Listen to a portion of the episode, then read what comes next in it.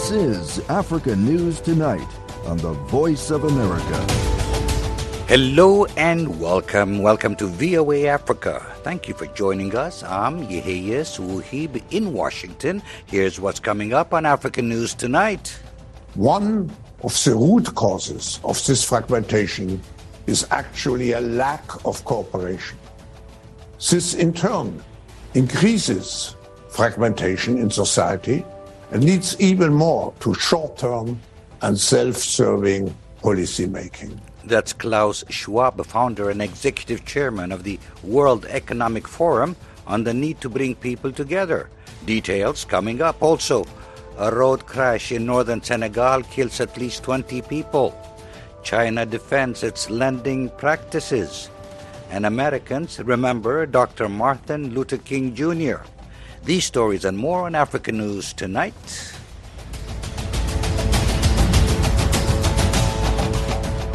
We start with our top story. Had he lived, Martin Luther King Jr. would have been 94 years old this year. Even though his life was cut short by an assassin in 1968, he remains a testament to the ending impact he made during his short time on earth. VOA's international multimedia journalist Ignatius Anor is standing by in downtown Washington, D.C. at the memorial that honors Martin Luther King Jr.'s legacy and the struggle for freedom, equality, and justice. Welcome to Africa News Tonight, Ignatius. Thank you very much, Yahya. How are you? I'm fine, thank you. Ignatius, it must be busy where you are right now. Describe to us the goings on at the memorial. Indeed, Yahya, it's been a busy morning since uh, a little over 8 a.m. while we got here today. Uh, the scores of people have been pouring in. Early on, there was a special event held to commemorate uh, the day.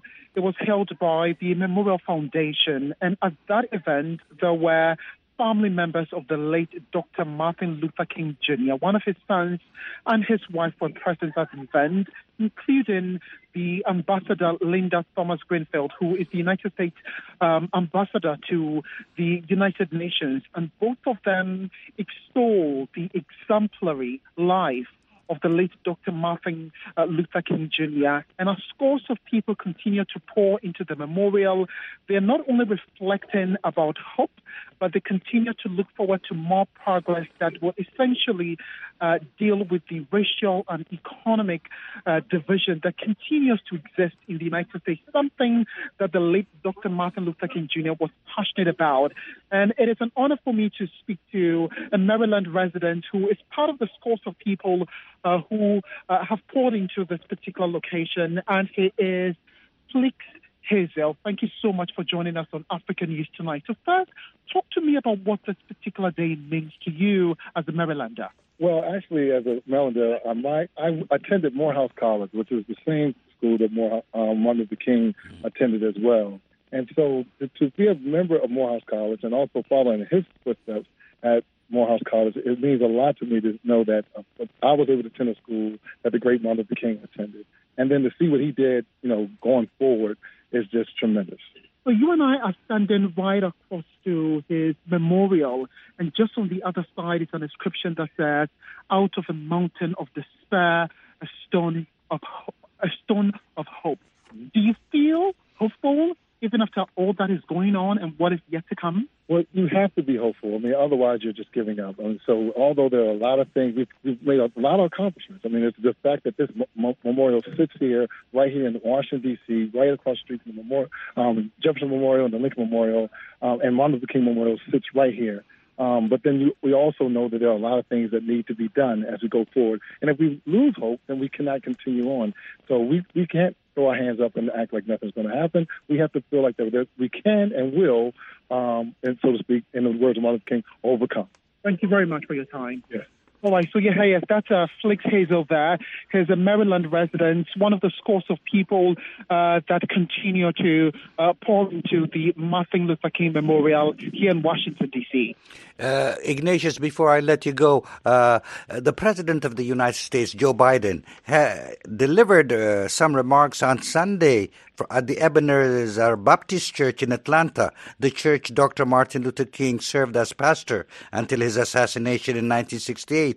Is there any keynote address today from the President regarding the day? Well, the president, uh, before even attending the church service at the invitation of Senator Raphael Warnock in Atlanta yesterday, issued a, a proclamation on Friday, actually, uh, essentially uh, speaking about the fact that health, the health care of Americans, indeed, uh, people of color, should not be uh, a privilege but a right for all people. He's been also critically mentioning one key bill that is before Congress as I speak to you. You do recall that the 117th Congress, the previous one, uh, had a bill that is called the John Lewis, um, yes. the John Lewis Voting Act bill. Uh, essentially, what the president wants is for Congress to pass that bill that would ensure that all citizens of the United States have a say and determine the direction of the country. That bill, unfortunately, could not come through because Republicans blocked it. He's made a passionate call to the 118th Congress that it is essential that that bill gets to his desk for him to make sure that that becomes law. But as I speak to you, we do know that the House of Representatives is controlled by the Republicans, and the Democrats uh, continue to lead uh, the Senate. So we'll wait and see as to how, uh, whether his call will be heeded to by the 435 uh, chamber. VOA's international multimedia journalist Ignatius Anor reporting from downtown Washington, D.C. at the memorial that honors Martin Luther King Jr. Thank you for your input, Ignatius. Yeah, yes, thank you very much for having me.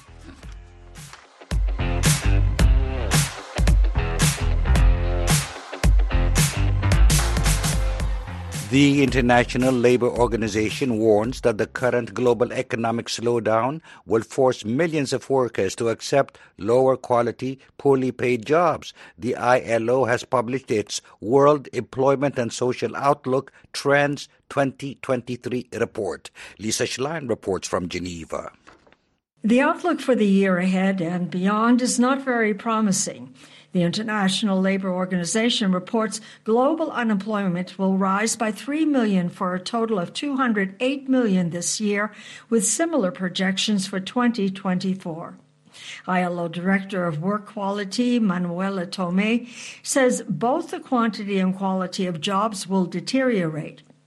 She says working conditions are expected to worsen while wages go down. Workers in low and middle income countries uh, are expected to be um, hardest hit. And with the uh, pandemic uh, and the um, economic um, slowdown across the globe, their prospects of seeing a reduction in informality and, and poverty um, uh, have uh, and will deteriorate it uh, further. The report warns the cost of living crisis will push more people into poverty, widening the gap between rich and poor. It notes about 2 billion people, mainly in developing countries, work in the informal economy. It says the slowing global economy is likely to reverse the progress which has been made since 2004 in moving people out of the informal sector. In addition to the millions of reported unemployed, the ILO says 473 million people last year stopped actively searching for work. It explains they either were discouraged about prospects of finding a job or had other obligations such as care responsibilities. For the first time since the 1970s, Tomei says stagflation conditions, that is, high inflation and low growth combined, are threatening productivity and labor market recovery. The Ukrainian war, geopolitical tensions, disruption in supply chains, uh, high inflation, uh, the tightening of monetary policies and great uncertainty overall are all contributing to depressing the prospects for labor markets. The ILO reports young people aged 15 to 24 are facing severe difficulties in finding employment. It says they are three times more likely to be out of a job than adults. It adds young women are faring much worse than young men. It notes only 47.4% of women participated in the global labor force last year, compared with 72.3% for men. Lisa Schlein for VOA News, Geneva. Rescue teams have saved 88 migrants adrift off the coast of Cape Verde. The French news agency AFP says the motorized boat carrying migrants from Senegal, the Gambia, Guinea-Bissau and Sierra Leone was spotted Saturday near the northern island of Boa Vista. The country's national press group, Info Press, says two died and six have been hospitalized with dehydration. The boat is said to have left the Gambia 25 days before it ran out of fuel. Many more violent incidents linked to extremist groups occurred in Benin's north last year than the government has officially acknowledged. According to a recent report, the country has become the new front line in the Sahel conflict. In Natitingou, in northern Benin, reporter Henry Wilkins meets witnesses to attacks. Violence linked to Al Qaeda and the Islamic State group is spilling over the border from Burkina Faso into northern Benin. Villages like this one are under threat. A resident from a village further north who asked that his identity be protected to avoid reprisals from authorities said he lives in fear.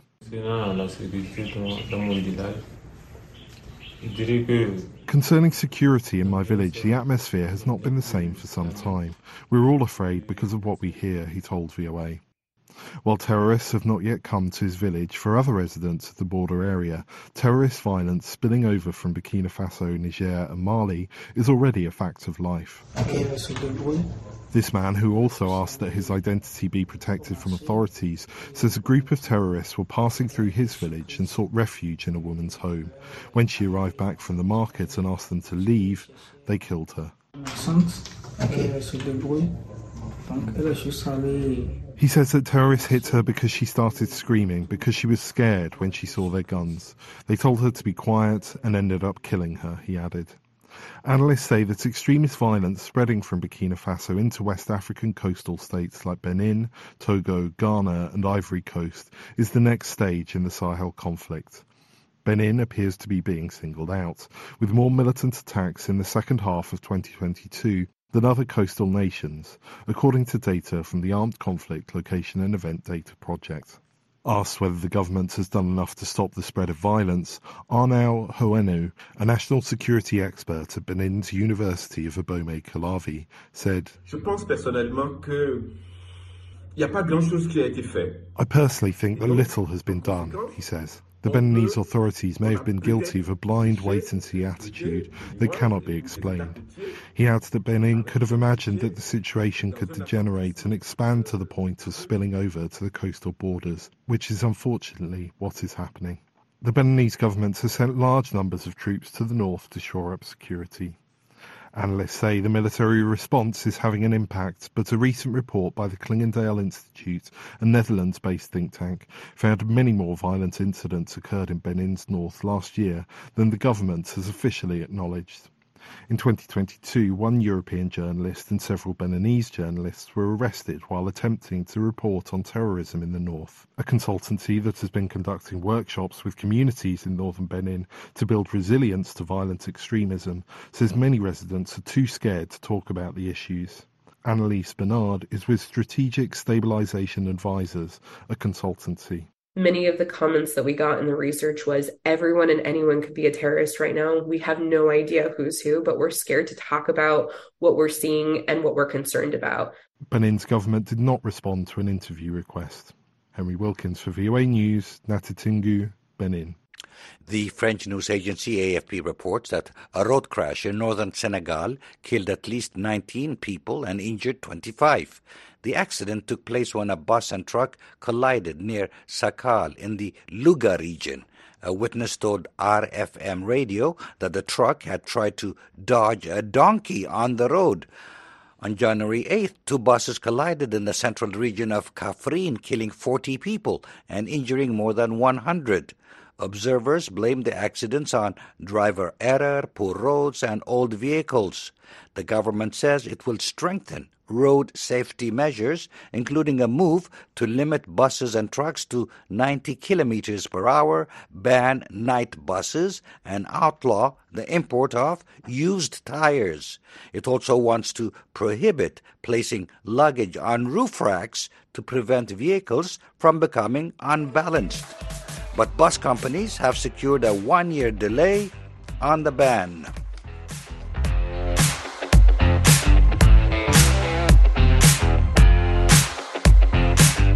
You're listening to African News Tonight. I'm Yehiyas Wuhib in Washington. For more information on these and other stories from the continent, please see voaafrica.com. There you'll find all your favorite VOA radio and TV programs and a whole lot more. For world news, check out voanews.com. Chinese Foreign Minister Qin Gang has defended China's loans to African nations, rejecting criticism that Beijing's lending deals put borrowers in a so called debt trap. Maya Masakur reports from Addis Ababa, Ethiopia. The Chinese foreign minister rejected the idea that China's loans to African nations can trap the countries in a cycle of debt. U.S. officials have repeatedly accused Beijing of predatory loans to African leaders for large projects. But speaking at the newly unveiled African Centers for Disease Control and Prevention in Addis Ababa, Qin Gang dismissed that notion.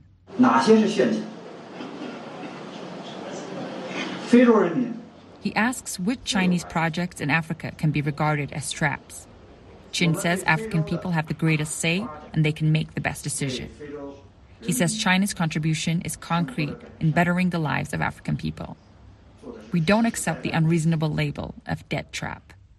Critics say Chinese loans for big infrastructure projects like Kenya's controversial $5 billion railway are calculated for political influence, not sustainable repayment. China has repeatedly rejected the notion and points to its debt relief efforts in countries that struggled during the pandemic, such as Zambia, the first African country to default on its loans during COVID. The Chinese foreign minister on Wednesday said relevant parties should work together to take on their fair share of easing Africa's debt burden, adding, let's compete on who can contribute more to Africa. Qin made the comments at a press briefing in Ethiopia at the start of a five nation tour of Africa that included the African Union headquarters in Addis Ababa. AU Chairman Moussa Faki also spoke at the briefing on the issue. Uh, he says Africa refuses to be an arena of exchange of influence. Faki says we are open to partnership and cooperation, but our interests and priorities must be respected. Their comments followed the inauguration of the first phase of the African CDC headquarters, which China funded. Ethiopian media reported Qin signed a deal to cancel some of Ethiopia's debts to China during his visit, but the amount agreed was not revealed. Qin is on his first trip to Africa since being appointed Chinese foreign minister in December after serving since 2021 as China's ambassador to the U.S. The foreign minister will also visit Angola, Gabon, Benin, and Egypt. Maya Misaker for VOA News, Addis Ababa, Ethiopia.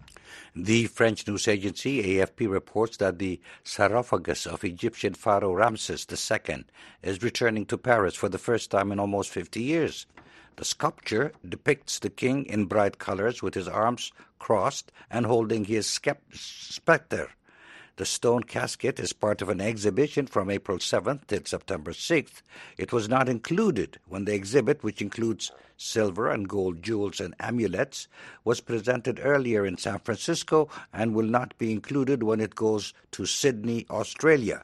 AFP says the loan is a goodwill gesture to France, where scientists preserved Ramses's mummy by treating it against fungus when it was exhibited in Paris in 1976.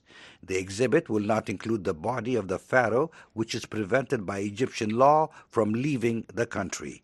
A previous exhibit in 2019 at La Villette Exhibition Center in Paris, Egyptian pharaoh Tutankhamun, or King Tut, drew nearly one and a half million visitors.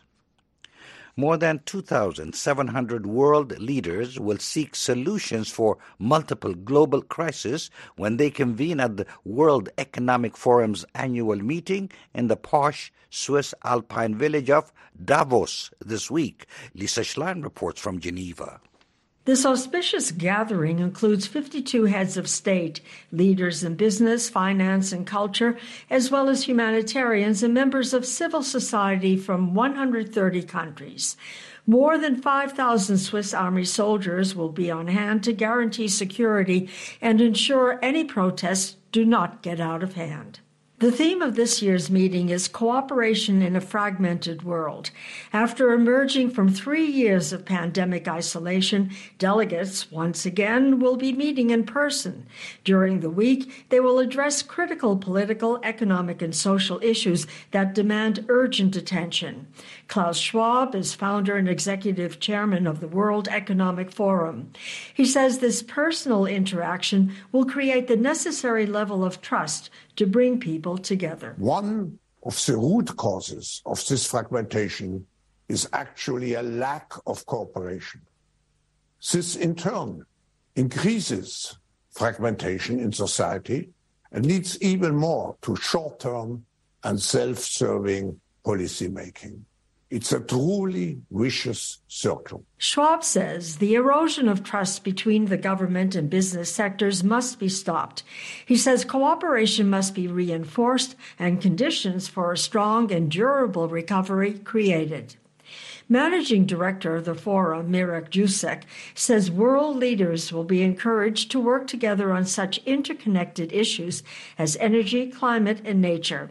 He says discussion on the economy and society will take center stage. On the economy, we're going to be putting a lot of emphasis on infrastructure, and particularly how do we make sure that the investments around infrastructure, particularly around clean energy infrastructure, how do we make sure that this leads to new growth, growth that is more inclusive and makes us more resilient um, in the future. Of course, we'll also be looking at social vulnerabilities that are stemming from these crises. Dignitaries attending the meeting include German Chancellor Olaf Scholz, South Korean President Yoon Suk Yeol, South African President Cyril Ramaphosa, and UN Secretary General Antonio Guterres. U.S. President Joe Biden will not be coming to Davos. However, U.S. Special Presidential Envoy for Climate John Kerry will be present. A high level delegation from Ukraine is expected to come to Davos. Forum officials say their names are not being disclosed for security reasons. They say several sessions related to the war in Ukraine will be held. They add Russia is not expected to attend. Lisa Schlein for VOA News, Geneva. UNESCO says the killings of journalists and media workers in 2022 surged 50% to reach 86 worldwide, marking one death every four days. The French news agency AFP says in the three previous years, killings had declined to an average of 58 deaths per year. UNESCO also found that no one was convicted in 86% of the cases. It says 44 of the journalists were killed in Latin America and the Caribbean. UNESCO says motives for the deaths include reprisals for reporting on organized crime, armed conflict, or the rise of extremism, and covering sensitive subjects including corruption, environmental crimes, abuse of power, and protests, and three quarters took place outside of full scale conflicts. And Africa star musicians won continent-wide recognition at last weekend's All Africa Music Awards in the outskirts of Dakar, Senegal. The Associated Press says the winners beat more than 380 entries in 38 categories, representing five regions in Africa as well as the diaspora. AP reports that Ivorian singer Didi B won Best Song of the Year for Talla slang for a type of a dance. A video of the tune has been viewed over 6 million times in seven months on YouTube. The news service says other well known singers were also recognized at the ceremony yesterday. The Afrima Awards aims to connect African musicians to global markets while embracing the continent's cultural diversity and heritage. And that wraps up this edition of African News Tonight. I'm Yeheyes Wuhib in Washington.